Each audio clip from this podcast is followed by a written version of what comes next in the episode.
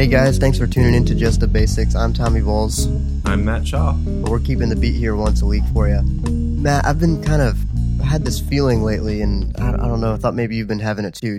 Have you had gas lately? Constantly. Uncontrollable. Oh man, it's it's terrible, isn't it? It just makes you have this feeling of longing, like in the pit of your stomach, where you feel like you need something, but you just can't get it. Waste hours thinking about it. Oh man, and it's like you spend so much time just staring at your phone, just waiting. And then suddenly you spend a bunch of money on it. oh gosh, that the type of gas we're talking about is gear acquisition syndrome. I don't know if you guys have ever seen that on any forums online or anything like that, but a lot of the bass forums that I go to, like TalkBass and that sort of thing, they uh, they have that they use that acronym for uh, when you're looking for a new piece of gear, whether it's a new amp or a new guitar or new bass, whatever it is, they call it gas. So gear acquisition syndrome.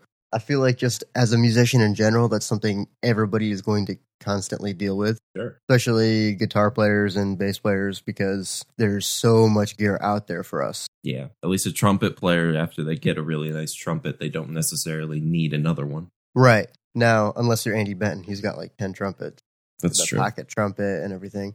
So maybe I'm wrong. Well, I guess that's you might be. I don't know. I know that like uh wind players they like to change mouthpieces a lot. Uh, I guess if that's the toy you have, you might as well. Right. And like I know some bass players and guitarists that go through pedal after pedal and they're constantly buying and trading pedals. That can be fun. Yeah, I kind of want to be that way, but I'm I'm not. I well, just pedals are really expensive in the first place. So if you don't really have disposable cash, then it's not necessarily worth it, but it's still fun. right. Well, that's kind of how I feel too because I want to buy like I really want to get a synth bass pedal. Shit. I really want to get the one from Electro-Harmonix. I really want to get the the one from Moog, and I really want to get the one from Markbass. But I don't need three synth bass pedals, Well, that's and I don't even really need one synth bass pedal. I just really want one. And the one from Moog is the one that I really want, but that's like a six hundred dollar pedal, if not more than that. It's insane. yeah, that's a lot. That's really hefty for a pedal. But they're beautiful and they work amazing. Oh, if I can, I mean, does that have of- a uh, like the thing where you need to put a um a custom pickup on your instrument? No, um, Oh, they oh. they don't. They make like a whole bunch of different pedals from Moog, but they like some of the ones that they've made are discontinued now, and those ones that are discontinued, people still really want. It seems like, and so you have to pay even more for them. Oof. Like there's a guy I follow online. He's got this discontinued Moog pedal. He's got like five of them because every time he sees ones for sale, he buys it just in case his breaks. Mm. It's crazy. But all that to say, we're going to talk about gear this week. Shopping. shopping. Oh gosh. oh man. So Mat, I know you um you made actually made like a little checklist for your students to go through as far as when they're going to buy their first guitar or bass. yeah. Um yeah. and so we're gonna kind of talk about like go through like a modified version of that. We'll talk a little bit about beginner level stuff, but Mat and I both have some real high quality pro level instruments I kind of want to talk about too, just because they're more fun and I love them. Mhm. So we're not going to talk just beginner level stuff, but we'll we'll go ahead and start out with that. Mat, I'll let you go ahead and talk first. What when you're looking for a guitar, what are you starting out with by trying to to determine before you really even begin your journey? Well, the first thing that you uh, need to figure out when you want to get a guitar is do you want an acoustic or an electric? And then you have to go deeper than that. If you want an acoustic, there are classical guitars, which are um, very specific to classical music. You don't really need it for anything else, and it'll be very limited. Or you can go with more of a uh, a modern acoustic, a steel string uh, guitar, which is mostly what you'll see anyway. But there are different kinds of that, from like a dreadnought and ones that are cut out, smaller, bigger, whatever, whatever, blah blah blah blah blah. But if you want an acoustic, you're going and shopping for an acoustic, so whatever. Then, of course, there are electrics, and as much as there's a lot of specialty instruments, I think that you can pretty much just break it down between solid bodies, semi hollows, and hollow bodies. And then as you play different guitars, you'll uh, feel the nuances and differences within those three categories because there are differences. Like uh, for solid bodies, you'll have some guitars that are more for metal um, shredding, and others that are more bluesy or uh, contemporary. Uh, like the difference between a Les Paul and Ibanez's most crazy seven string multi scale thing. um, or a yeah, Schecter I or don't- something. I don't know if Ibanez makes a multi scale. I don't remember, but I don't um, know if they do or not. they might. They might. I know that they have extended stuff, but whatever. Anyway, if you're just starting out on guitar, first you gotta kind of have to figure out what your hands can actually handle. If you're like, I don't know why you'd be listening to this, but if you're five years old, you probably don't want a classical guitar because you'll never be able to play anything. I've taught little kids that have classical guitars, and it's a nightmare for them.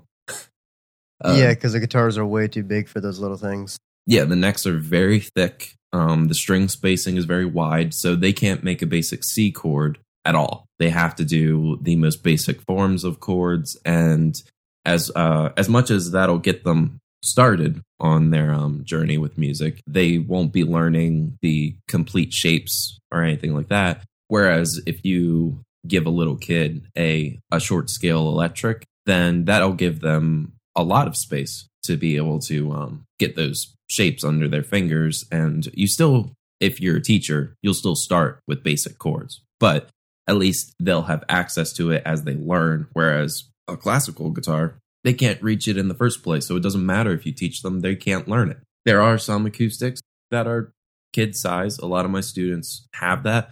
They're a little trickier to find. Sometimes you have to order them online. Um, my one student has a Yamaha child size guitar that is excellent. It feels good. It uh it's well built. But I've also seen kid size guitars that are firewood.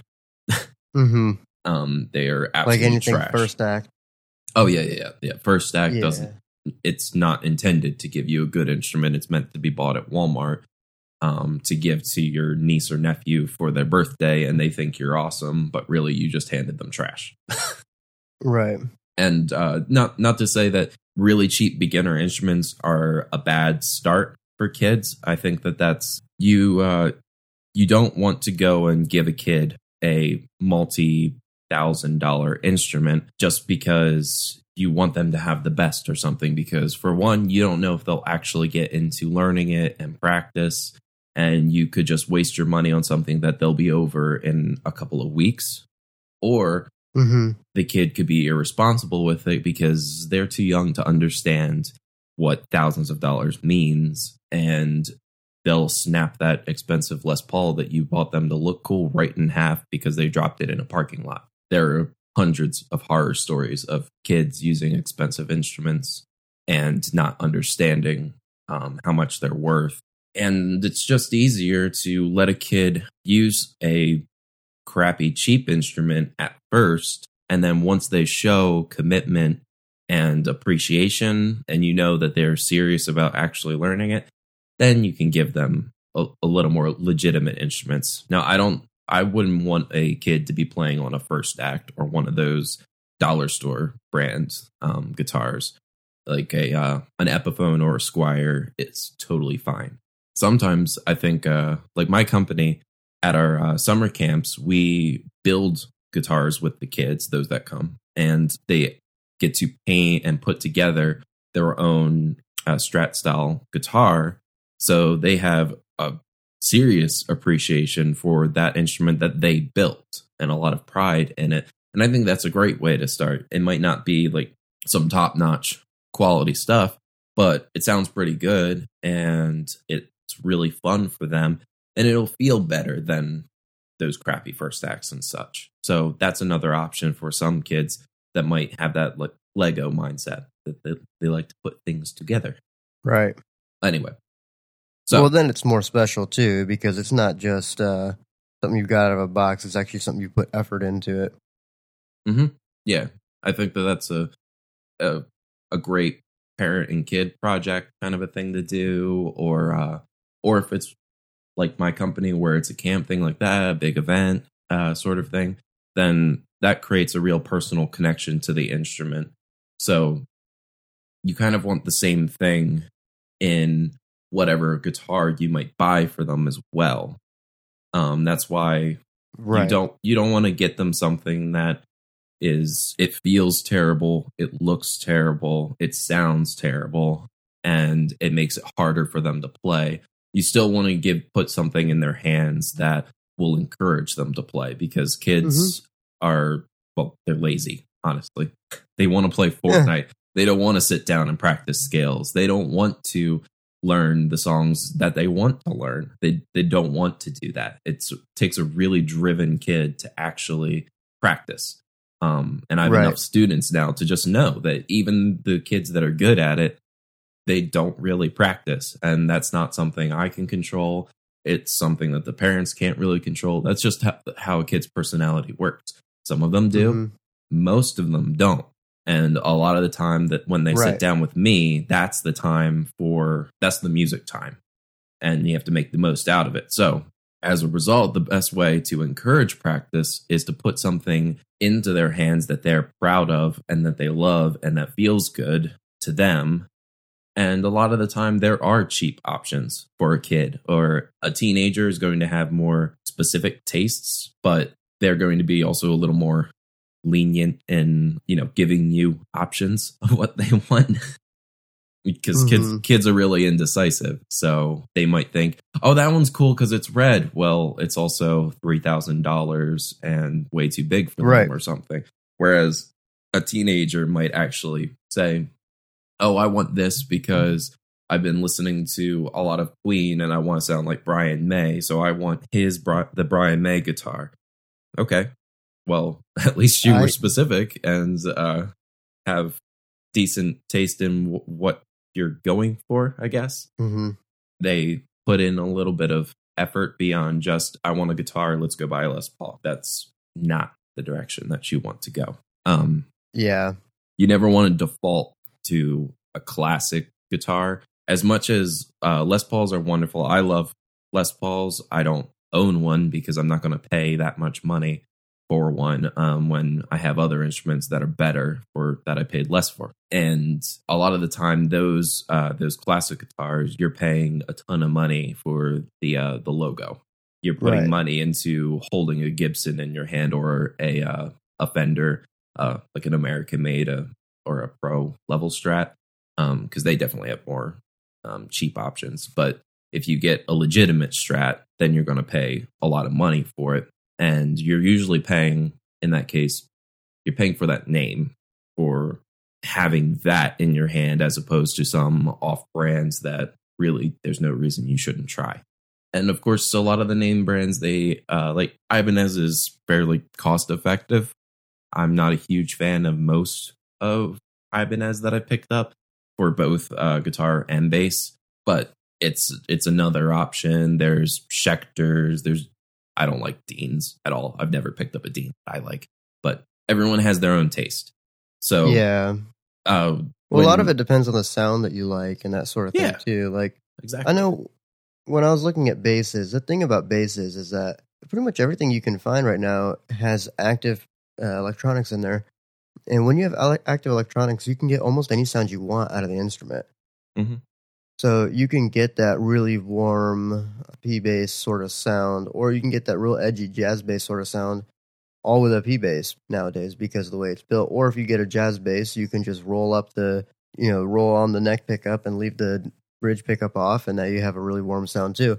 Mm. So with basses, I think it's there's I don't know, like there is a lot of variation in them, but the biggest thing, in my opinion, is finding something that fits your budget and feels nice to your hands.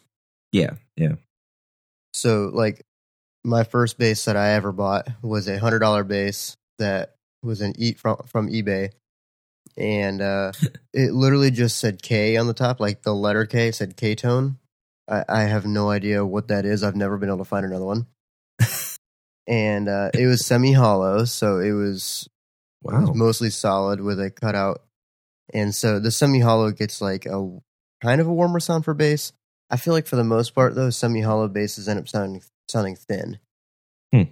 Uh, just personally, I don't know. Like that Hofner sound, I'm not a huge fan of that for most situations. It just sounds a little thin to me. But I had that semi hollow bass, Turned out it had a Lincoln log ins- for a pickup or for a bridge.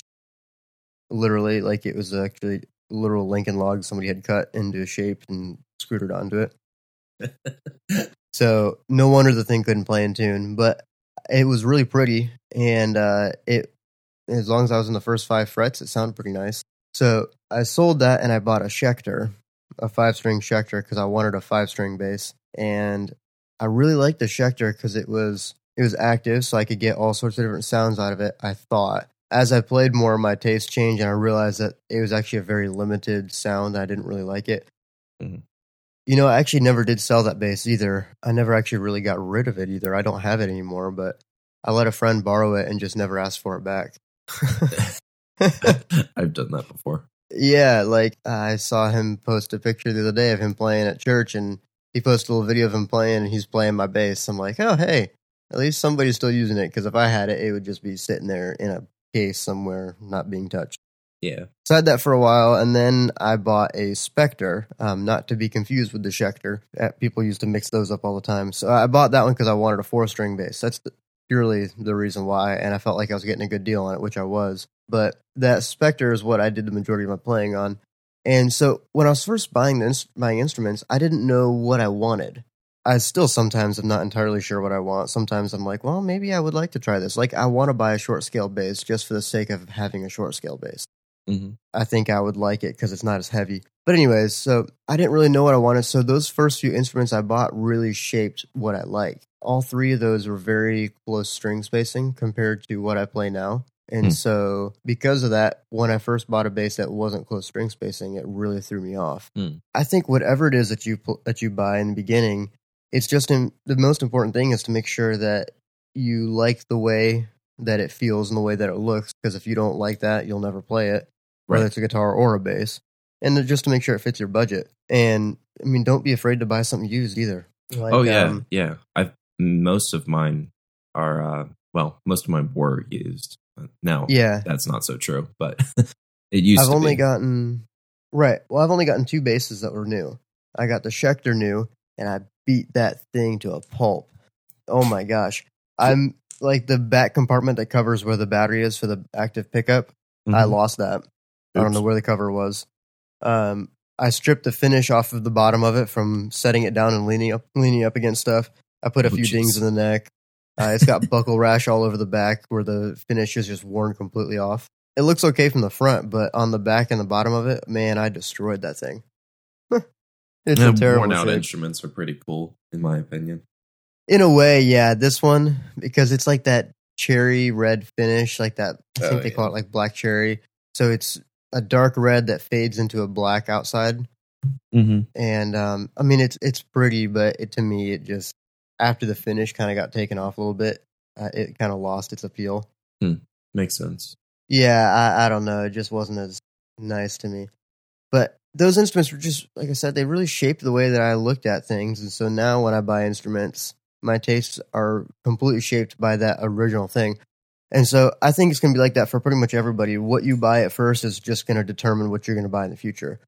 Yeah, So your fingers will get muscle memory, and I feel like right, a lot of the time our first instruments or what we've played on the most that'll really lead into what will feel comfortable for you not necessarily uh i think that as you go along you might find some holy grail instruments that you pick up and you're just like oh my gosh this fits my hand exactly and i don't i don't know if that's because oh this is a exact match to uh, the scale of what your hands are used to, but a higher quality, or maybe there is some uh, bit of magic in the measurements where there are things that are just ideal for your fingers and your hands and uh, the shape of your technique and all of that put together. There's so many little things there that people smarter than me could figure out, but I would just say that the way that I tend to shop is to just go into a store and just play. I don't plug in and play. I'm not one of those uh, jerks that'll plug in and crank up an amp and put distortion on and just play in a store and and annoy everybody. I literally will just sit down and play a solid body instrument not even plugged in and just play how it feels and um, Right. experiment with I different would feels. start out that way. Yeah, yeah. There, there's no. Yeah. If you're actually thinking of buying an instrument, of course you want to plug it in. But just to feel out your tastes, I think it's important to go to multiple stores like Guitar Centers, Sam Ashes, any uh, local stores, anything like that, and just play a bunch of different guitars, even of the same brand. Don't just pick like, okay, I'll pick that Epiphone and that Fender and that uh, Ibanez and try those out, and then maybe that Gretsch over there, and oh dang, that's a D'Angelico. No, uh, try different models of uh of that brand, and uh, anything that catches your eye, I think is important. Like you want your instrument to look nice to you. Right. you don't yeah. you, you don't want to have something that you think is ugly or boring or anything like that if you just really like the traditional look like just a straight up cherry red les paul then hey good for you because you have tons of options where, as far as that's Right. concerned on the same note like then if you're just looking for a red les paul you better be sure that that's actually what feels good to you so that's why you don't want to go into a store convinced you're buying one guitar, never try out anything else, and just think that that's what guitars feel like because that's wrong. Right. You will pick up one Les Paul and try it, and then you'll pick up the one right next to it that looks exactly the same, and it'll feel different. right. Es-. Especially if it's a brand that is uh, hand built guitars, because then every single Right. stinking instrument is truly different. It might come from the same design and the model number and all that crap, but that instrument will still have little touches that are different than the one right next to it. hmm Uh, like those uh, instruments we built at the summer camp uh, that I was talking about earlier. Those were a couple hundred dollar kits, I think off of Amazon or whatever. Every single one of those in the room, I played all of them, and they all felt different. Every single one Right. Um, that's true. Not any of them felt the same. They all felt pretty doggone good considering the price, but even at that level of guitar, they all felt incredibly different. And you might think, oh, well, that's a bad thing. But if I get a dud, well, that's why you want to be careful shopping online. I, I would say never, ever, ever go and buy a name brand instrument online just because there are duds. Yeah, the the good thing though, if you buy name name brand stuff, is a lot of times they can't. They have good customer service. Where if you do get something that's that's really just for some reason not good, a lot of them w- are willing to work with you and you know That's swap true. it out. Yeah, especially if it's new. It then- just kind of depends. Yeah, yeah. If it's if it's like used off of reverb, then you're kind of screwed. So I wouldn't go shopping for a strat on reverb, um, unless you're looking for some custom thing. Then then that then go go ahead, have at it, get a custom strat. That's fun. But if you want one of those name brand things, then there are tons of stores for you to walk into and sit down and feel them out. I think that it's really important that you make sure that you're comfortable. Like don't if Mhm. you're straining yourself to play anything on the instrument, then that's not the instrument for you. I promise that you can find a guitar that is going to feel comfortable in your hands. Now, if you literally haven't played guitar before, then everything's going to be a strain. But if you've been playing for a year or two, you you you have enough to be able to figure out what feels good. So we're not talking the person that's buying their very first guitar at this point. Now we're talking someone that's has a little bit of playing under their belt and and wants to upgrade really because that's the point where your your fingers have that muscle memory. Um you have a little bit more of a taste of what you like to play what you're interested in Right. learning. So you have an idea of what sound you're going for and that can help you decide a little bit.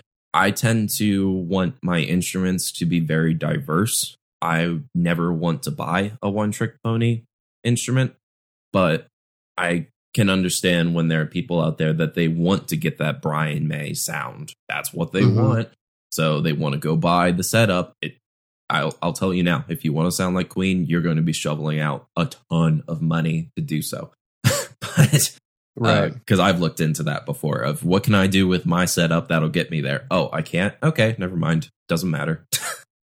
Um, right. That's a very difficult sound to replicate perfectly, mind you. So if you're being grumpy Yeah. right now of, oh, I can make that sound. No, you can't. I know that you can't unless you shoved out, shoveled out a ton of money to get there because that man plays something that was made from a hearth. Yeah. Um, he doesn't actually play that guitar anymore, but that that's what has that sound from the old records. But anyway, right. um, so if you want a specific sound, okay, then you might know exactly what what you want to go for, and you pick up that instrument. Don't buy it if it feels bad because you will not get anywhere in your playing if you buy an instrument that feels like crap to you because you'll play it for that one thing that you wanted and then you'll never touch it again for anything else. So Mhm. shame on you and your stupid wallet. but if it feels fantastic, then most instruments can pull out more sounds. Like you said, like mo- especially electronic instruments, they really can um, work around their own system to access a bunch of different sounds. There's not that many guitars that if you plug it in, it only has that one sound. If you plug in like a Rickenbacker, then Rickenbacker, whatever, that is a specific sound. That's pretty hard to not sound like itself. It has a weird bell chiming sound and all that. And um, that's what they're meant for. So if you like it, good on you. But um, that's a little bit difficult to get around. Um, as for hundreds of Ibanez's, those can get a ton of different sounds. I don't think that you'd necessarily want to bring an Ibanez into a big band gig, but not saying that you can't do it. Well, I mean, you could pull the Ibanez Artcore in. Oh yeah, yeah, yeah. I mean, like a uh, you know an Ibanez shredder, Just a like an- an, RG Right, series gotcha. one. And if you bring that in, then you might get some weird looks, but at least you'll be able to make it through without it sounding. Uh, it'll sound inappropriate, but it'll be able to make a clean sound for you because obviously any guitar can sound uh, clean. So another thing you want is you mentioned it, like you want a, an instrument that the weight fits you Oh yeah, yeah. because I mean, like you know from your experience, like a very heavy instrument is bad for your back. So if it feels really heavy, then you might not really want it for you. There's, I'm not saying heavy instruments are bad or anything, but if it feels too heavy to you, then that's another deterrent for you to want to pick up and play it because it's like, okay, I'm going to practice guitar and get a workout and hurt my back. Yay. you don't want to put yourself in that position. I don't really have a problem with that myself, but I can understand that some people would. You might want a lighter instrument. I tend to not like Fenders um, strats specifically because they feel way too light. I feel like I'm going to snap them in half like a toothpick if I um so much as strum a little too hard.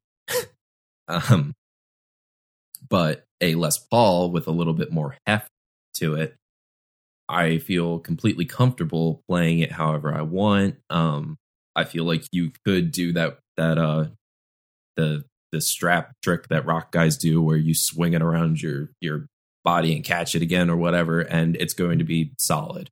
Um so I don't like really light instruments. Other people might. Um I don't really like super heavy instruments necessarily. Something does feel kind of cool about a bass that is really really heavy, but I I wouldn't really want one. Well, he- the thing about bass is, like, for me, I've had a history of back problems, um, and I honestly think it's because of the weight of my instruments. Like, I love the sound of the Spector that I had bought years ago, but it's not a lightweight bass; it's very heavy. And then I started playing upright bass and not having to have it on my shoulders. And once I started doing that, when I picked up my electric bass, it would hurt my back, and so I ended up actually pinching a nerve. I lost feeling in my hands right before my senior recital and then this past year, I've also had some more back problems where I almost couldn't get out of bed a couple times. My wife had to help me sit up because I couldn't even sit up because my back pain was so intense. So what I did is I started playing lighter weight basses because then I didn't have that problem as much. So I did two things that helped a lot. I bought a strap from Gruv Gear, not a sponsor. Um, But willing. yeah, I would love it if they wanted to sponsor us. Um, they have a strap called the Duo strap, and so what that does is that goes over both shoulders and attaches to the bass on two different points. There's a, a bass player, John um, Patitucci. Is that John Patitucci that uses it? I Oh, think it's him because he uses um, really big, heavy basses. Because he, they, he he plays like those six strings that are just um, Monsters. they're insane. Yeah, so he's got one of those. They spread the weight over both shoulders, and so that helped me with the pinched nerve of my shoulder issue. Didn't really help my lower back pain. So I started playing my um, my Warrior bass, which is a um, a custom shop sort of thing. I didn't have it custom made for me, but I got it secondhand from somebody who had it made Mhm. and it makes a world of a difference because that bass weighs seven and a half pounds instead of my other basses. Like I have um, the Marcus Miller signature Sire bass, which I love it. Oh man, it plays like a dream and it sounds incredible, but it weighs it, it's got to weigh at least ten pounds. Hmm. So it's after even after just like a regular day of church services. My church has three services. Even after that, I am having a hard time walking out of the building when I wear when I play the sire bass versus when I pay, play the warrior. Hmm. With the warrior, I don't have any back pain because of it. So it is something to consider. Now, most of my playing is done sitting down uh, at my house, just practicing. So yeah. it doesn't make as much of a difference. And if you're in the recording scene, you're not going to have to stand while you play. So it's Mhm. not as big of a deal. But it is something to consider, especially if you've got a history of back pain. You don't want to have something that's going to be so heavy that you, you're going to hurt yourself. right. It's not worth it because if you hurt yourself, you'll never be able to play again. I mean, it, it's. I thought I was going to have to quit playing earlier this year because my back was hurting so badly. I mean, I could I could hardly walk. Hmm. So it's it is definitely something to consider. Um, but the, there's a trade off. So when you do the lighter weight basses, you lose that big bottom end sound. It's Mhm. just going to happen. Same thing with the guitars.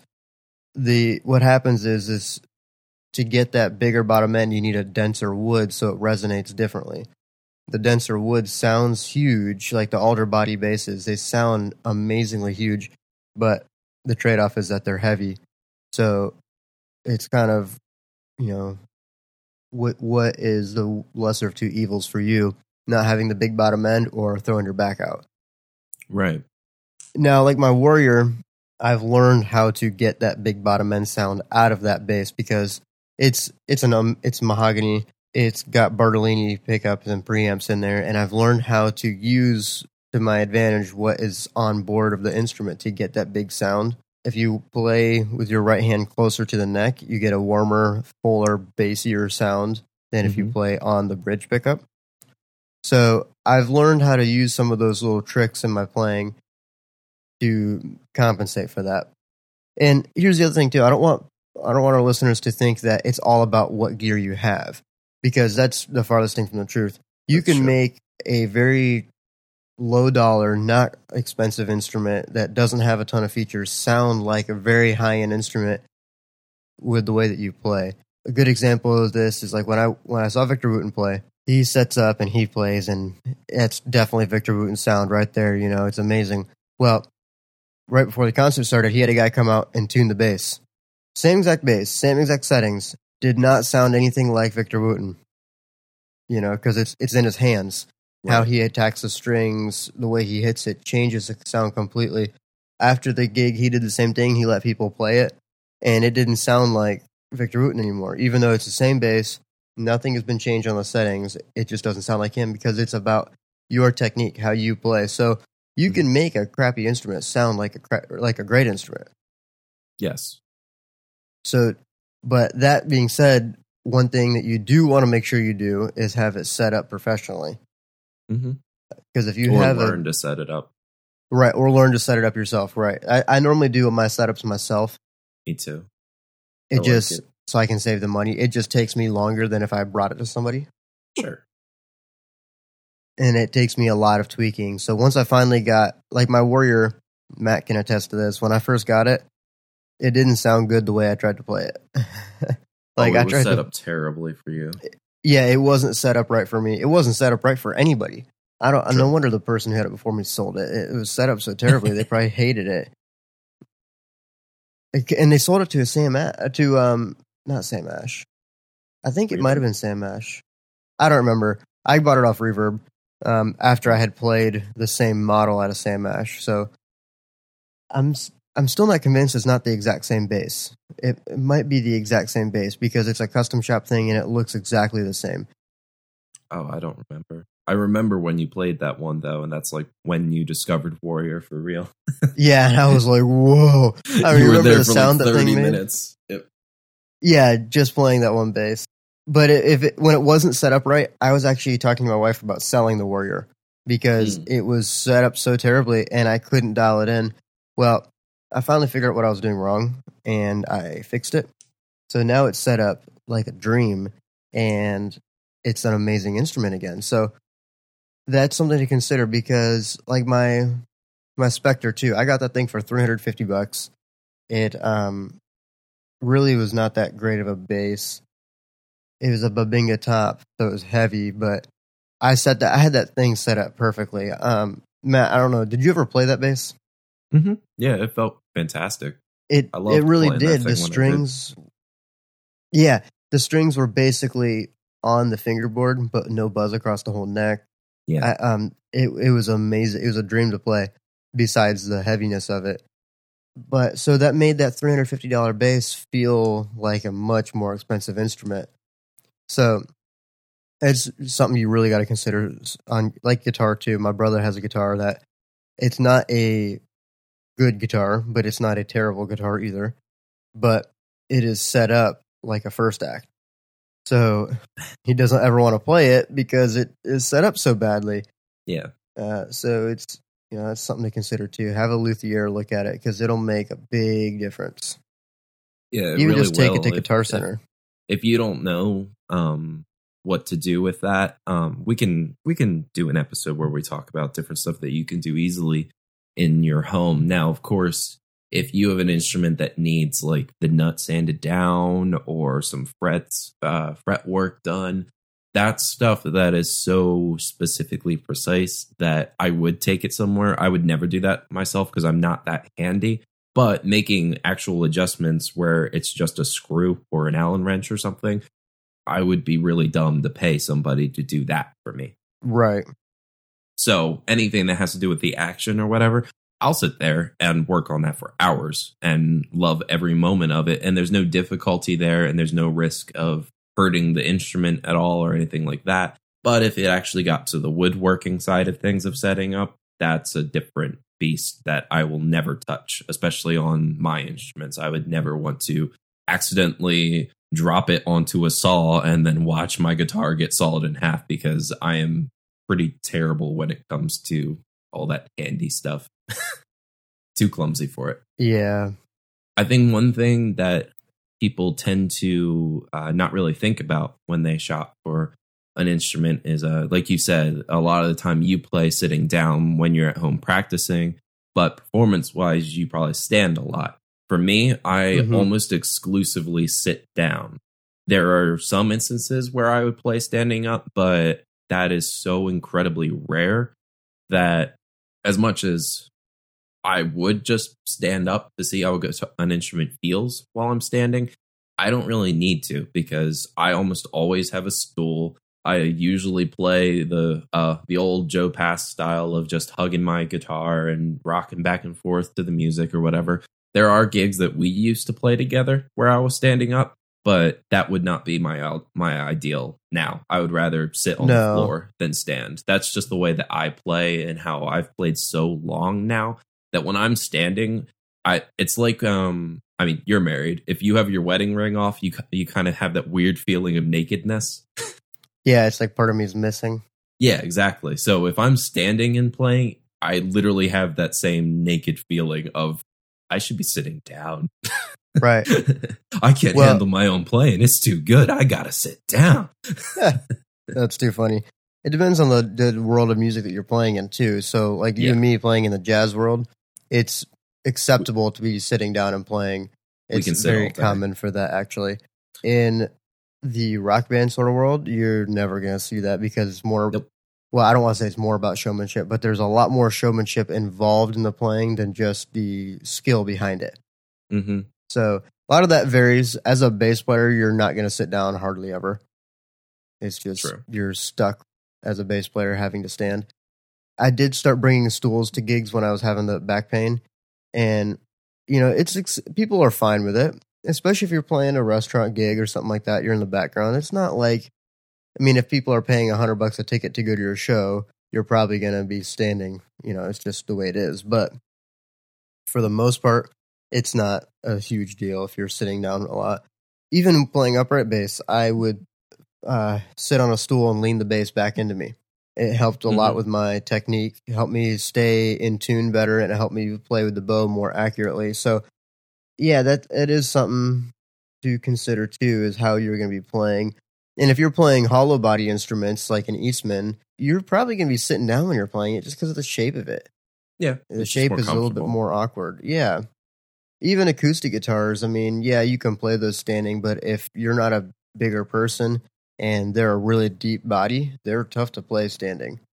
Yeah, So- yeah, it's a little a little awkward. If you have a dreadnought, then you know exactly how that feels to be standing and holding something that large and play it. It it does feel weird, even for like, me. remember Gray's Uh, guitar? Oh yeah, That- Remember how that- big Gray's acoustic guitar was? That's a big honking instrument. Oh, man. I, I don't remember. That wasn't a Gibson, right? I think it was an uh, an Epiphone. I think it. it was.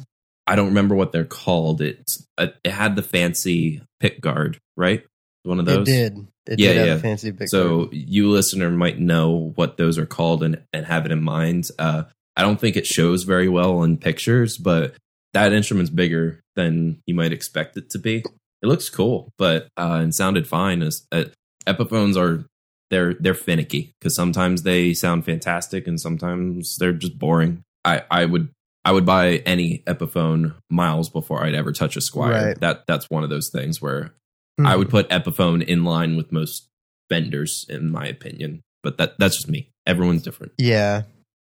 I've actually warmed up to Squier a little bit. I used to absolutely hate them, but I've played a couple lately that were not terrible. So the basses are are decent because I I can't touch the guitars. They make me sick. yeah, the I didn't used to like the basses, but I've kind of warmed up for them. That's good. But depending on your price range, if you're looking at that, you know, six hundred dollars price range, I would recommend that you actually try to find a sire instead of a Squier. So Oh yeah, yeah, yeah. I I would really like to try that out because the prices that they have on those. I know that that's part of the campaign is having an instrument that's affordable but feels professional level.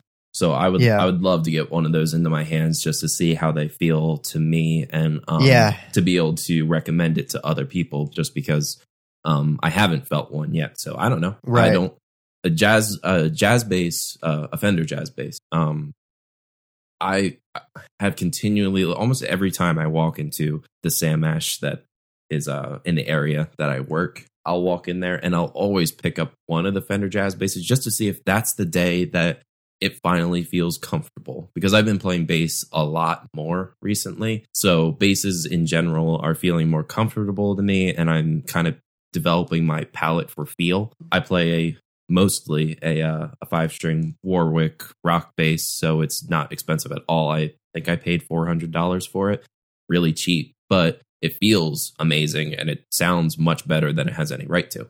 hmm Uh, and I had and I have it set up just the way that I need it to to just sound really good. It does. It's a little buzzy, so I need to work on it again. But whatever. Anyway, anytime that I pick up a Fender jazz bass, even the expensive ones, it doesn't feel right to me. And um, I think part of it is uh, music stores usually have dead strings, and it's really tough to feel out an instrument Right. that has it that has strings that have probably been on there for like two, three years of people just playing away at it every single day, and they're on the verge of rusting out and snapping in half and disintegrating.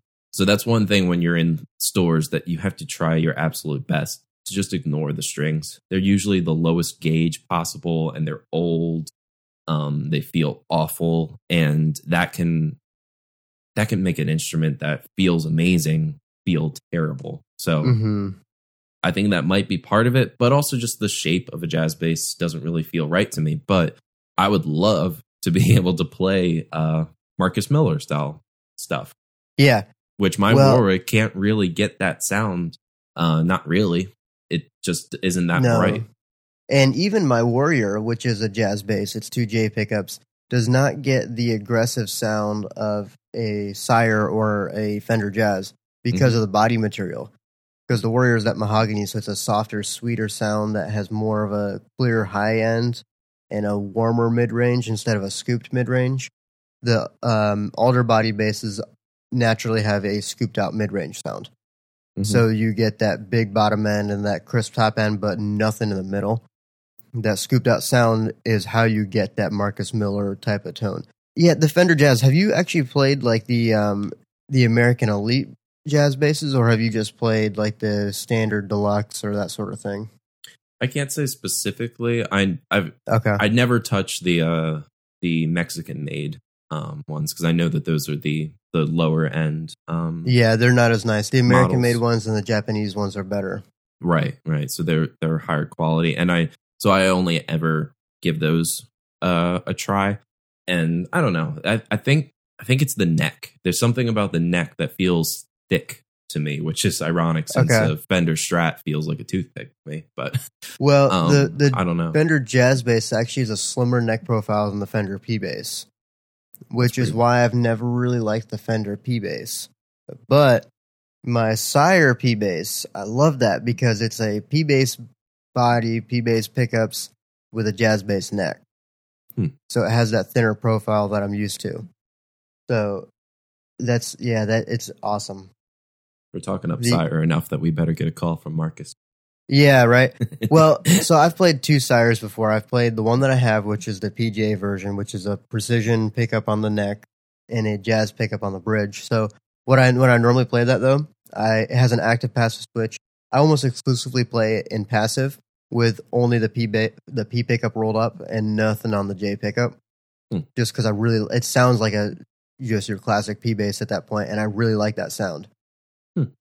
And it's so much different than my other basses because everything else I have is a jazz bass. The other sire I played was a also a Gen One uh, jazz bass version at a at Sam Ash, and that one blew me away. The sound that came out of that one. So they're both equally amazing. They're just very different from each other. So it kind of depends on what type of sound you're going for. But Hmm. again, like the PJ bass, I recommend, especially for your starting out, a PJ bass. So with the precision pickup, which the precision pickup, for those of you that don't know, is like two little rectangles that are offset but touch each other close to the neck. Hmm. Then a jazz pickup is just looks like a straight line. So if you see basically two straight lines at different spots of the bass, it's a jazz bass. If you see just the little offset pickups, it's a P bass. If you see an offset pickup and a straight line pickup farther down, then it's a PJ bass. The nice thing about the PJ is you can get both sounds, and so you can switch it back and forth easily. In my opinion, those sire basses are a great value for the money. So you don't pay a ton of money for them, but you get a lot of good sounds out of them. They are not going to be my everyday. It's not going to be my everyday bass. Just flat out, it won't be as much as I would love it to be. The reason is because I'm used to playing 24 fret instruments. This is Oh, your yeah. traditional 21 frets. So it just feels a little bit off for me. Like the stuff that I played at my senior recital, Mat, like the classical stuff that I played and um, that solo bass tune that I played, I couldn't have played either of those on the Sire because there aren't enough frets for it. Oh, So yeah, that is something to consider too. Now, when you're first starting out, it does. Who cares? It doesn't really that matter. matter too much. Yeah, you're not. Your technique is not going to be allowing you to play up and all across the entire range of the instrument, anyways. When you first start out, so it's not a big especially deal. Especially on a bass. Yeah, exactly. Just for me, because I've been doing it for a while and everything, I like to have the 24 frets as an option. But honestly, like when I'm playing in church, I never use the 24th fret. The only time I use that is in my solo stuff or in a jazz band setting where I'm Sure, playing a yeah. solo. Other than that, I'm only using the first 12, sometimes going up to the 14th or 15th fret, but Mhm. never really more than that because it's not appropriate for the music. Yeah, it's that's pretty rare to need that for your instrument. It's it's. I mean, on a guitar in rock, you'll probably be up there a good bit for um, soloing or some, um, you know, riff lines at a start of a song or something like "Don't Stop Believing." That's that's way up there. Um, you need a instrument with enough frets to um, play everything in that Right. solo, but and it's very easy to play. But most of the time, you'll end up being around the middle of of the instrument. Um, when you start out, you'll be playing a lot of open chords, yeah. But um, for at least for me, the majority of what I play is hovering from like fret three to fret twelve at the top.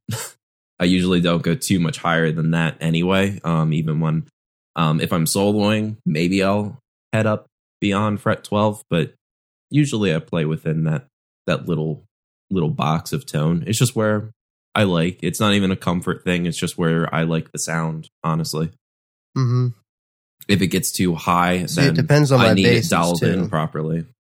Right, that's true. Depends on what bass I'm playing too. Like if you my all my strings right now are old and need to be changed, so you can actually look and see. You can look at a string and see where I play it normally. So my Mhm. five string bass, I hardly ever play below the fifth fret because I don't need to. Uh, that's the nice thing about the five string bass because you have that extra lower note. I can get that bottom E without having to play the open string. So I can play right in the middle of the instrument and do more string crossing instead of shifting up and down.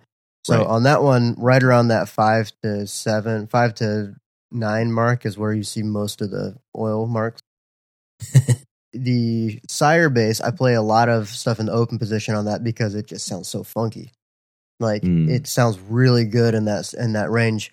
The warrior, I am all over the neck on that thing. Hmm. Like up in the upper octaves, upper register of that bass, I am I play up there all the time because that bass really sounds good up there.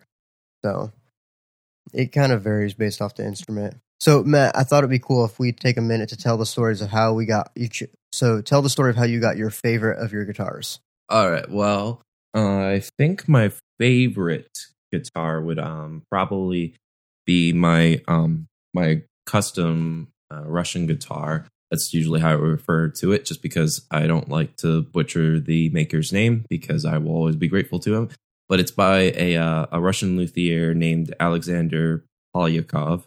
I don't know how to speak Russian, so I don't know if I'm saying his name right or not. He he makes guitars, I would say, at a well, I don't know how a luthier is supposed to be paced out, but I would say it's um fairly slow. So a guitar will appear on his social media every once in a blue moon. I would say every couple of months. I think he like just posted two, so I was like, oh dang. uh, he uh, had a really cool Tele and um some uh, semi hollow. I think both of them looked beautiful, and I wanted to buy one of them, but I I, I can't justify it. My wife would not be pleased with me. Um, Hmm. uh, but anyway, so a, a few years ago, I was um, just clicking around Reverb, and um, I wanted a new instrument, but I wasn't really like I didn't have my heart set on buying anything specifically. Um, I had the uh, You Warrior has the gas. yes, I was feeling the gas. I had it.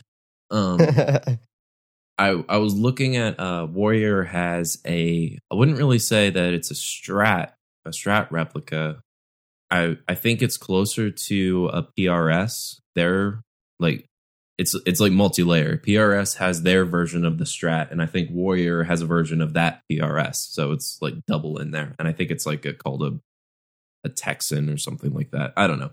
But in any case, it, it looked pretty good and I wanted something that was a little more uh diverse for playing literally anything that's out there. I have a uh, an Eastman archtop that uh, is my primary instrument. I play it every single day. Um, all of my lessons. Um, I have it with me. I uh, use it for church because I don't own an acoustic anymore, and uh, I can get an acoustic sound out of it. And um, and then I have my Peerless hollow body, which is specifically made um, to be a jazz guitar. It's uh, That's a the Peer- thin line one, right? yeah, yeah. It's a thin line. It's a Peerless Renaissance. It's a gorgeous instrument, uh, very well built. Uh, plays like a dream, but it's um, primarily focused on um, jazz. So even though it's a thin line, it does not have a tone block on the inside, which that's the difference between hollow and semi hollow. Semi hollows can be Mm. um, chambered or um, they're mostly hollow with a tone block on the inside. So Gibson E ES 335s, they have a big tone block in the body and then the rest of it is hollow. So the tone block will make it uh, so that you don't get a ton of feedback. Whereas there's a, I think Gibson 330. I, I might be wrong about the number. That doesn't have a tone block, so it uh it resonates more and can get a lot more feedback. So that's more geared towards clean sounds. So in um rock and blues, you'll see 335s, and I wish I had one just because it'd be fun. But um, those can you can apply uh, overdrive to without too much worry. Um, they're they're pretty easily built for that style. So anyway, um, as I was clicking around, I saw a Woody guitar from a name I didn't recognize. I just saw AP guitars, and then the most beautiful instrument that I'd ever seen, and um, the price wasn't bad at all. I only paid um, eighteen or nineteen hundred for it. Uh, it came straight from uh, from from Russia, and uh, the guy was really nice. Uh, kept me up to date on it. I think it was two months um, because of customs. It takes a while to get things like that, especially that size from Russia. Right. And uh, every guitar that he sends, he packages it uh, as if it's going to get shot by a tank.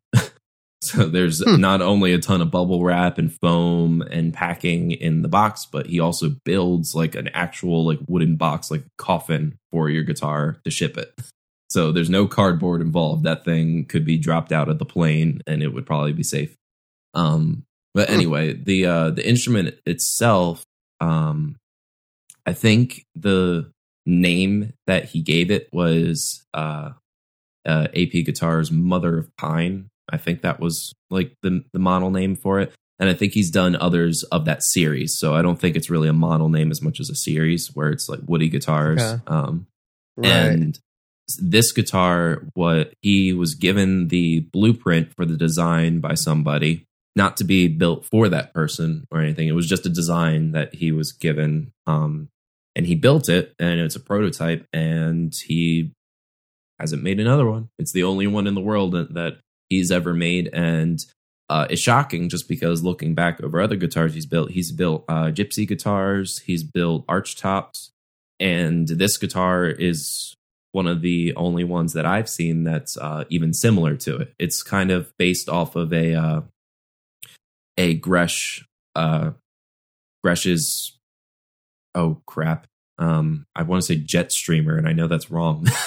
but Gretsch's uh, Gretsch's solid body guitars are like a white penguin, things like that. It's um based off of that shape. It has a uh, a a Bigsby on it, and um uh, has a similar um, body shape to those, and um has the it has like uh the inlays are done in the Gretsch style where it's like that that block with a bump on it. So it's not just a square block. It's has that uh that design, but everything has a woody natural tone, which is kind of what I wanted because I was really jealous of um like your warrior. No, uh, just in general, like bass players have just these wonderful luthier options of these gorgeous natural looking designs and i'm just like why is everything on these stupid stores just another version of a strat or another version of a les paul? And i'm like these are so boring. I want something that's just for me and has this gorgeous woodworking and um these multiple uh blocks within it with some purple heart in there or whatever and th- that's not really there or if it is it's actually stupidly cheap because it's just some kid that put it together and it looks cool but it's not like a well built instrument or anything right. or it's like ten thousand dollars and i'm not putting that much money down on a guitar uh, Mm. i don't have that money but anyway so this that guitar um i saw it i watched the video on it. I wasn't sure if it would really work for me but i took a chance because uh i realized that it was a prototype. It was the only one in the world and i could afford it and i wanted it. So i got it and it showed up and i to this day can't believe that i own it just because every time that i plug it in and um it can play uh some tough rough and dirty metal and it can play every jazz standard in the book that i need um when i took it with me to down to uh virginia and um spencer and i set it up perfectly together. I wanted him to be able to see it, and then we just sat down with it and um, and adjusted everything and had a lot of fun with that. I could tell he didn't want me to take it with me when I left. Um, he was very clear that it was one of the best instruments he's ever played, and it sounds incredible for jazz. Um, which is stupid because it's a little. Uh, it has a uh, F hole in it, so it is a semi hollow, but it's uh, just chambered out. It's um Right. so it's mostly a solid bo- body anyway, but it's a semi. Um, and it just sounds like your biggest jazz boxes, or it can sound like your uh your shredders. It's amazing, and if you dial it in right, you can get a Gretsch twang. Uh, you can get a bluesy sound. You can get a jazz sound. It's the most diverse instrument that I own by far. It feels amazing as far as because I I uh I for one kind of like a uh a more satin finish on instruments, a much smoother woody feel. Um hmm over gloss. I don't mind gloss, like my Eastman has a gloss finish, but I just like the satin feel. Um and uh I have another custom that is a one of a kind thing that's featured in some magazine from the guy that built it. But that is really like my um, my substitute for anything I would ever need Fender. Um, I think that's what I used Right. in the the the style trial. Uh, Yeah. I, th- I think I used that one. Um, I can't I'm remember. pretty sure you did. Yeah, because it, it gets that uh that fourth position Fender uh, Strat sound that I wanted because I wanted to be able to play more funky stuff, which my um my Russian can definitely it can pull that off just fine. It was just nice to have something else, and the uh and that one is also a a short scale, so it plays at lightning speeds compared to everything else that I play because I'm used to my Eastman feeling closer to an acoustic so when I put a short scale in my hands, it's travels pretty doggone fast compared to what I'm used to. Um, Right. so I think that's that, that, that's the basic story of it. I'm I think I bought it when um my yeah my wife and I were engaged because my plan for it was uh not to play it for anything until the wedding and then um play something with you guys in the band. Uh, we decided not to do that because um and the way that it worked out with the reception, I'm glad that I didn't have that plan. Uh, but Yeah, it was a little chaotic for that. Yeah, it it it, it was a um pretty pretty organizational mess, but it still had a good time. So uh, I wanted to debut it at at the wedding because I thought that would have been really cool. Um, but that didn't actually happen, uh, and I'm just really glad that um, it was a nice experience. Just because as a musician, um, it's good to have the comfort that your um, your your partner in crime for life isn't going to just berate you for um, for getting an instrument.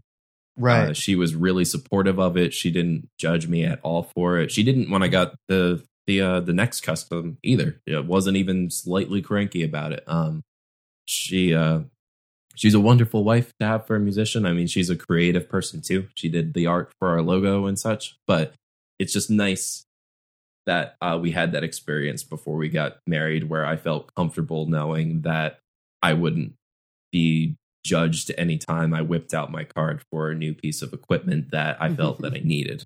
Um, right. Yeah. I would never, I would not buy online anymore. I'm satisfied now.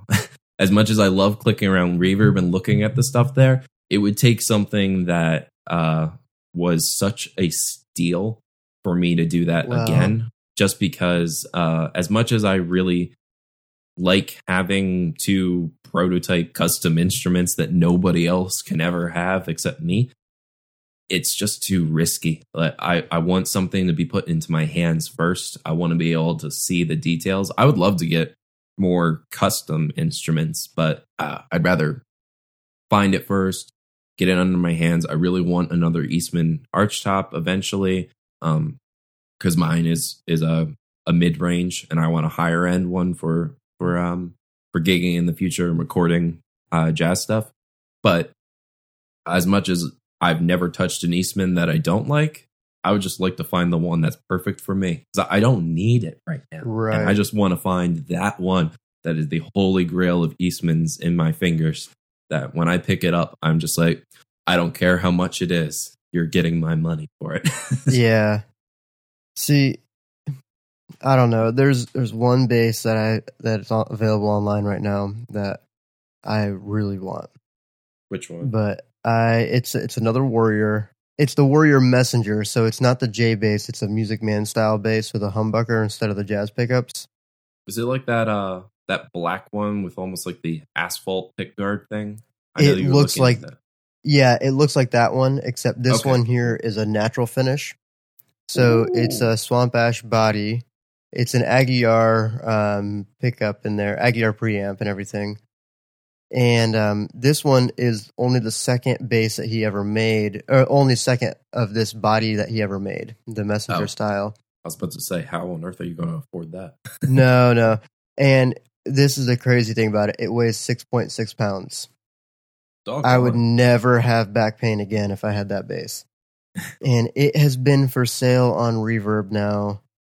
Um, let's see, for three years. It's still watch a sitting there. listener goes and buys it. Maybe they'll buy it for you. Yeah, Eh, you know, and it's not a bad price either. It's after shipping, it would be like twenty two hundred bucks. yeah, that sounds. It's yeah, it's beautiful. I really want it, but I can't buy that right now. I would love to, but and it's I don't have a Music Man style bass, so it would be There's like a whole yeah, it'd be a whole new sound. But if I am gonna get anything new right now, I would get a new fretless bass. Mm. Um, mine, That's I true. have an awesome fretless bass, but it has some electronics issues, and I know I could just get those fixed, but I also could just buy a new one. It's boring. And, um, get it fixed. Just get a new one. Yeah, exactly. I don't know what I'm going to do. But so my favorite bass story is a fun one uh, because it stretches over like a two or three year span of how I ended up getting it. So, as you all probably could guess, my Warrior is my favorite bass. So, Mat and I were um, we were in Richmond for some reason. I think we were going to the airport. Um, we were uh, picking up our singer for some reason. That's what it was. We are there to pick her up. And so we decided there was a guitar center and a Sam Ash right next door. So we were like, well, hey, let's go check it out. So we get to, went to Guitar Center, and I was obviously disappointed because even though it was a huge Guitar Center, it's still Guitar Center, and they have, as a bass player, Guitar Center um, disappoints me. I'll put it Wasn't that, way. the uh, the time that you were there and a a uh, a salesman was giving some kid really really bad advice and you kind of interjected and gave them a much better option because the salesman was trying to milk them for more money and you kind of helped them uh, pick something Yeah, they would have actually needed. Because then didn't they try to Yeah, sell them some like that. double stack Marshall amp or something like that? Yeah, they were buying a bass amp, and they, the guy was like, "Oh, you can't do anything less than." I think he said like 700 watts and a 4x10 cab in order to be able to be loud enough to compete with the drummer. And as soon as the salesman walked away, I was like, dude, I have a 250 watt amp that I've played in churches that are like 1200 seats just out of my amp and was told to turn it down. You don't need that. Like, you'll, you'll be fine. I remember that. Yeah. That was fun. I've done that before too. I talked to some I well, actually I didn't end up doing it. I walked away. I was going to tell somebody to leave Guitar Center and go to back go over to Sam Ash and buy that Sire bass that they had there. But I didn't do it because I wanted to go buy it myself. Uh, I didn't end up buying it though, so I feel kind of bad about that one. But whatever. Um, so yeah, we're I was a little disappointed at Guitar Center. So we walked over to Sam Ash. We didn't even move the car. We just walked to. It was like literally right next door to each other. So Which we walked really into there. Yeah. So we start playing, and I got really excited because I saw a Cort bass on the wall. And um, for those of you that that don't know anything, the six string, yeah. That was a Um, monster. Cort basses, for those of you guys that don't know, they're really great for the price. Cort and Sire are the Stupid. two that I would do. Like Mat has the um the Cort B4 FL. It's a um fretless bass, swamp ash body. I think it's a rosewood neck. I can't remember what the neck is. Um, it's just such might a warm. Is it ebony? Well, ebony would It's have a more aggressive dark. sound. Yeah, but ebony has a really harsh sound on a fretless. Hmm. It's got that traditional Like, It might be rosewood. sound. I'm just not good at identifying wood. That's really what it is. I just know that it it's dark, so It's maple. yeah, and it's it's very warm sounding. So it's an awesome bass. And now the new Cort basses actually have Markbass preamps in there. Um, I'm super excited about that. I really want one just to get know what a Markbass preamp sounds like in a bass. Hmm. Because my Markbass amp just makes me like jump for joy every time I hear the sound of it. It's amazing. So yeah, the preamp, My, my Cort is oh. pretty ridiculous, so that's a that's a huge recommendation. I think they're getting bigger, so I would They are, snag, and prices have snag gone up. one b- before, yeah, because that that's the thing is I got my uh, my fretless from them, and it feels like a multi thousand dollar instrument, at least to me. Um, compared to what I've played, I have never found a fretless bass that feels as good as Yeah. my Cort, and I paid four hundred bucks uh, uh, Right. for mine, and it was it was off of reverb, but it was new. It was like in mint condition. Mhm. It wa- hadn't really had it. It wasn't really secondhand. I think it was just from some shop that was selling Right. on reverb, and uh, I will play that thing until it just straight up dies because Right. I don't need another fretless at all. It I know that it doesn't have the same bite as some others do, but if I dial it in right, it gets enough bite for what I need. I'm not a I'm not a uh, a recording bass player anyway, so yeah, for for me, it is everything that I need. And like I said, I haven't picked up a fretless that feels that good. So Right. Well, the only thing, the only downfall about your fretless that you have is if someone has big hands, that bass won't work for them. Um, That's true. It just it feels small. It even feels slightly small for me, and I've got small hands. Um, I love the way it feels, though. That slightly small feel for me is perfect. Uh, it's very comfortable, but it might just be a guitar hands- player's bass because for me, it works true. out perfectly fine. I don't have huge hands, even though I'm tall and all that, but it feels right for me and i think that's probably the the reason is because uh just in general i Right. think smaller basses work easier for me just because they're closer to what i'm used to Oh, of course. so it's easier for me to play. If I pick up a, a, uh six string bass, uh, it it gives me anxiety. Well- it makes me feel tiny, and that's Yeah. not a feeling that I usually feel. But that Cort six string bass that I played at Sam Ash that day didn't give me that feeling, though. I felt did feel very nice. comfortable on that. It was weird. The only thing is I didn't like the body shape. Um, it was they- abnormally small for. yeah, Right. and it had a very high cutaway, which is normally nice, but I couldn't sit down and play it because it was too high. It it wouldn't really sit down on my lap. too.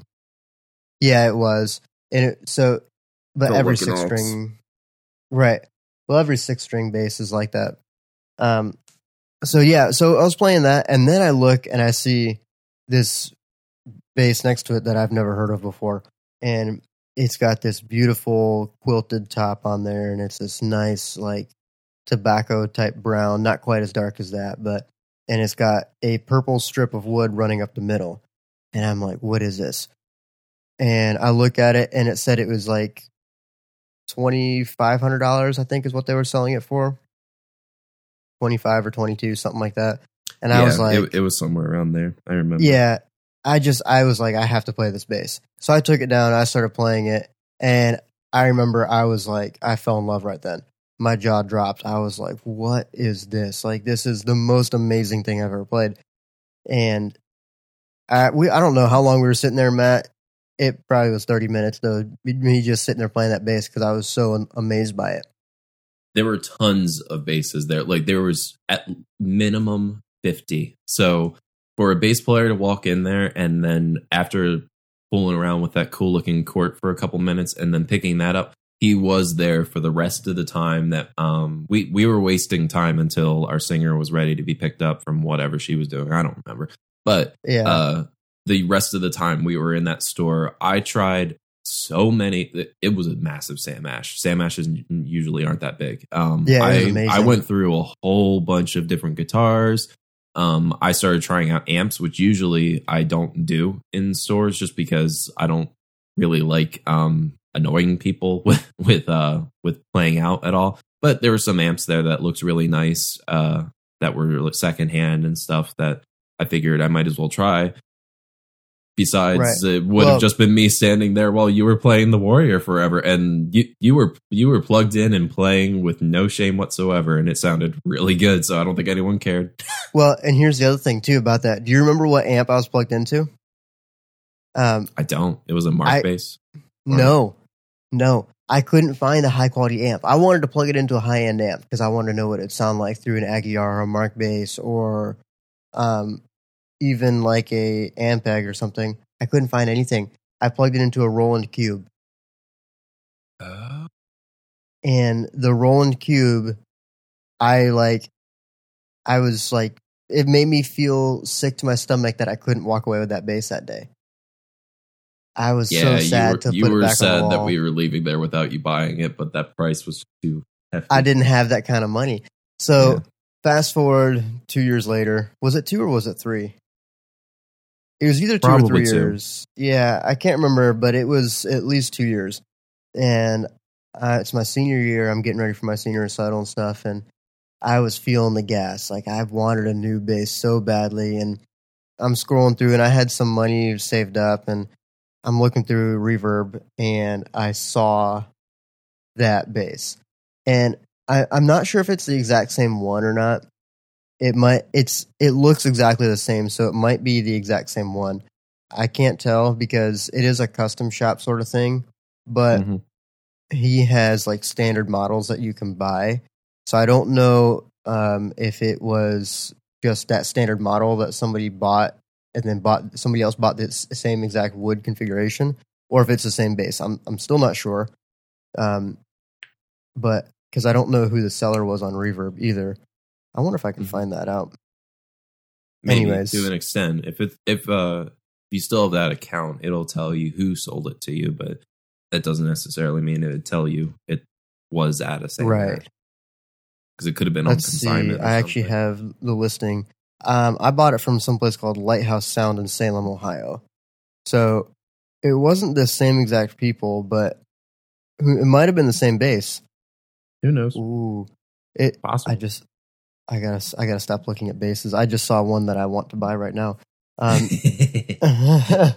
it's another warrior, of course. Anyway, so I saw it and I was like, I have to have this bass. And so I was thinking about it, and then the price dropped, and I was like, I this is a sign. I'm about to graduate. the price just dropped. This is going to be a graduation present to myself. So I bought it. And I told you that I bought it, um, but I didn't. I think you were the only person that I told. Uh, I tried to keep it a secret because I wanted to surprise Mr. Spencer with it at my senior recital. So- did. Michaela knew about it and you knew about it. I don't think my parents even knew about it. So I remember it was so hard to keep that secret because I had it for about two weeks before the recital. And so what we did is we were walking with all of our gear to set up. And so I had somebody else carry that one uh, Mhm. because I wanted to. But the problem is, is it was, it came with an alligator skin case. So it's not like I could just showy. yeah, exactly. It's not like I could just hide it in any, and I didn't have another bag to put it in. So it's not like I could just hide it and have it. So what I did is I put it off to the side and I tuned it up when Mr. Spencer was in his office and I put it back in the case and had the case locked up. And so we played through the whole recital. Then we get to the last song, uh, which was Jekyll and Hyde. And so I stood up to the mic and I was talking about the uh, song while Mat went over and pulled the bass out of the case. So then he walked over and he handed it to me and we started the song with it. And the look on Mr. Spencer's face is what made that worth it to me. He looked like, now he knew I had something new. Uh, I know that he did because he saw the case and he looked at it and he looked at me with this kind of confused look on his face, but he didn't say anything. So he knew that I had something of a surprise for him, but he didn't know what it was. So People looked at me with the weirdest looks when I got up and went over to start opening up the case. People I know. "I- Is he about to pull out a gun or something? Should we run? yeah, Everyone was- looked really scared. It was. It was amazing. So that bass to this day is still my favorite one, especially now that I finally have the setup right and the sound on it. Now that I have a high end amp, it just it really opened up the sound because the amp that I had before I think was just pinching it off. It Mhm. didn't sound full, but all my basses sounded the same through that amp. So now that I have something that actually shows the diversity of the basses, it just it really shines. It has a lot of character to it. Yeah. I, yeah. This one that I just saw in Reverb is that black one that you had talked about, that Warrior Messenger, but it has just a solid black pit guard instead of the uh, the carbon fiber look. Oh yeah, that's what it is. A carbon fiber. Oh, So that thing is pretty cool. It is. This is just black on black. It's Hmm. beautiful, but I don't know. This one, the thing with the Warrior basses is some of them don't look like the workmanship is as nice as others. Like Yeah, I, I've seen sense. a few that looked rushed. Like this one here, the fingerboard looks kind of rushed. Like it doesn't look quite as crisp. Hmm. Um, but the Warrior Messenger won bass of the year like three or four years ago.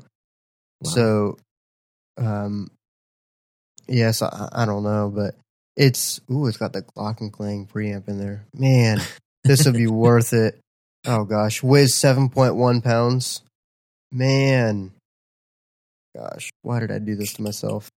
One thing that I did want to say is um kind of touching on um plugging into an amp at a store. I would always say that um if you're looking to buy, try to rather just bring your amp and plug into it or um find uh your amp at that store and plug into it or at least something that's uh close to uh what you use as much as it's fun for you to just be like, oh, I'll plug into that crazy multi thousand dollar cabinet and uh, see how it sounds through that, that is going to enhance the tone. Sorry, you you don't really want to uh, color your opinion with really expensive stuff and then get home and plug it into your gear and then feel like, oh man, now I need to go spend three thousand dollars to get the sound that I paid for. And Right. remember that the acoustics in um, music stores are different than they're going to be elsewhere.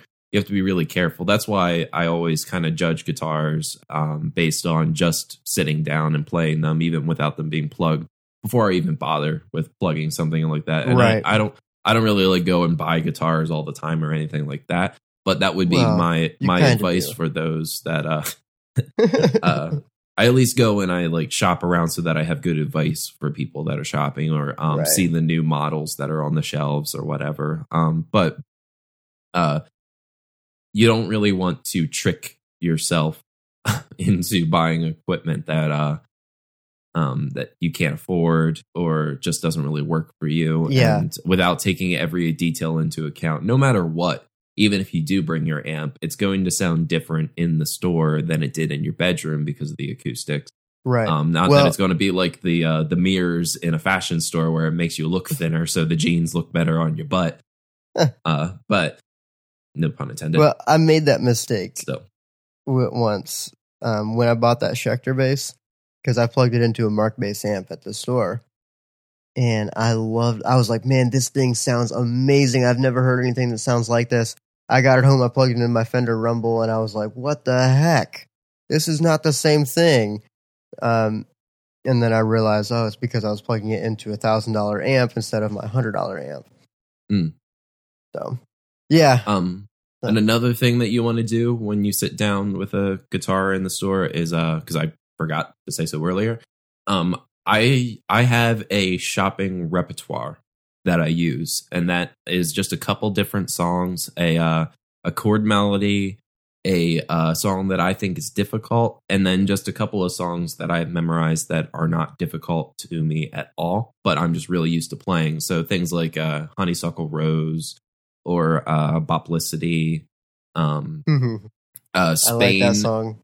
Spain is my go-to difficult quote unquote song. It's not difficult for me anymore, but it is difficult for your fingers and it's a dead giveaway for me that a guitar doesn't feel good if I make mistakes um when I'm playing Spain on it.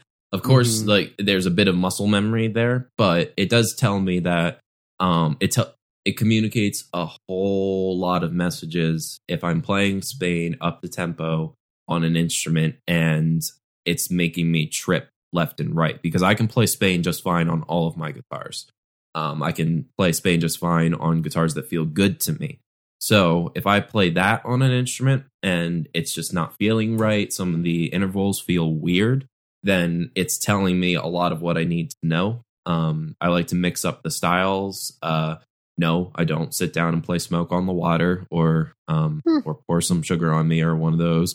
But um playing something uh, that's just a little bit of a bluesy improv, uh, more of a bop improv, uh, a Latin uh, bossa nova Right. comping, just a couple of things in the repertoire for testing the lengths of an instrument in different feels and seeing what does this instrument feel good for or what does Right. it feel wrong for because there's a uh i remember years ago we picked up a uh the epiphone joe pass model in some some store i don't remember which one That was Um, Lynchburg and- music. yeah, yeah, I know there was one there, and um, I've seen them elsewhere too. That guitar feels incredible for just a simple. I almost bought comp. it. You did, you did. You're like, I think I might actually buy this and learn guitar. Um, it Yeah, I wanted really, that really guitar. good, and it was set up really well, which is weird for a store. Um, but it That felt store was pretty good about it though. That's true. I feel like someone in there must set up the guitars because a lot of the time they did feel pretty doggone good. Um, most stores they don't care. Guitar Center definitely doesn't care. They're set up like crap. But Yeah, um, they should set them up first because then people would buy them because they'd feel better. Yeah, it would just help in general. But I think they, I think the reason they don't do that is they just leave them crap so that you have to pay them to set them up.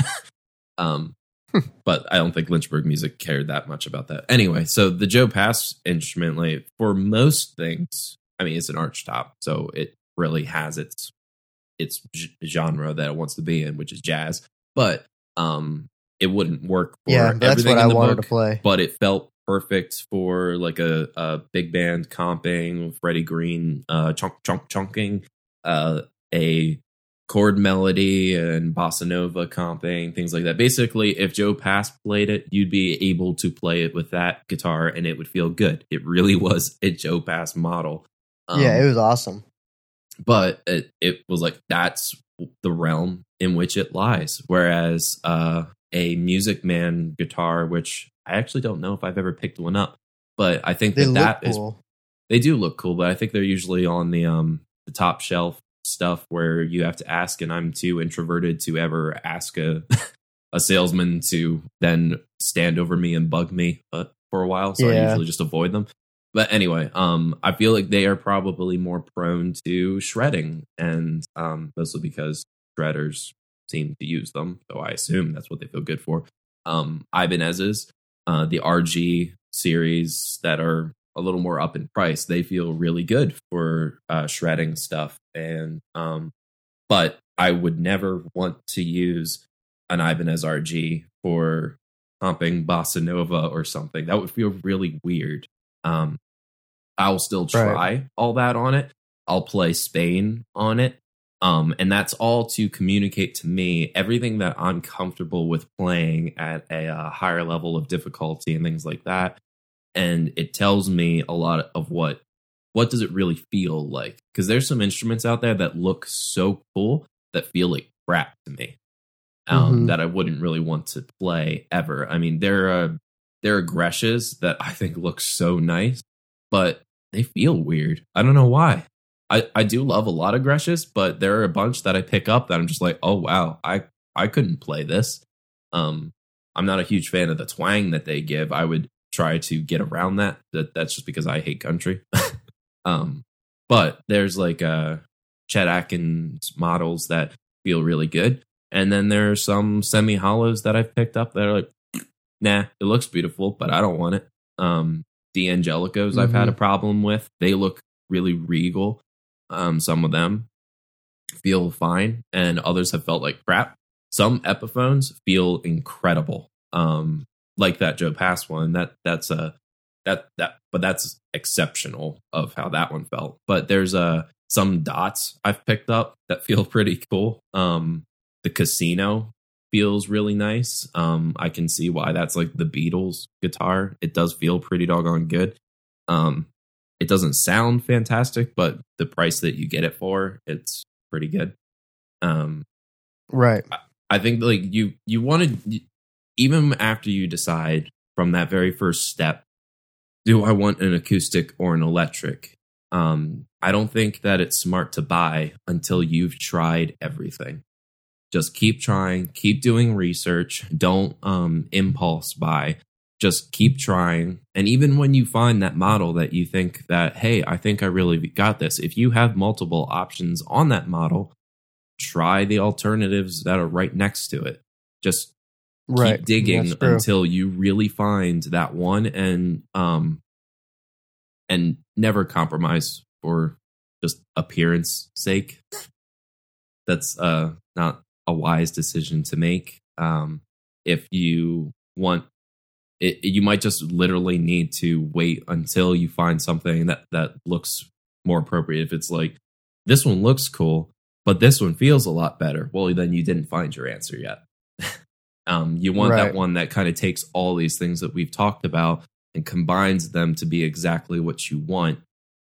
Um, and you want the sound to be good. You want to make sure that it's not something that i mean if you want an instrument that needs work um, that you need to do a little electronics work or setting it up yourself fine whatever. Like, i i can understand that. That's that's fun to have a bit of a a handiness itch that you want something that um, is a job for you first but um, in general you don't want to pick up something that could be more of a chore than it's worth that's like that's like buying a car from a junkyard expecting that it'll last you the rest of your life um Right. That's so true. You, you need to know what you're getting into before you buy. So when it's a used instrument and it seems like there's something wrong with it, make sure you know what's wrong with it.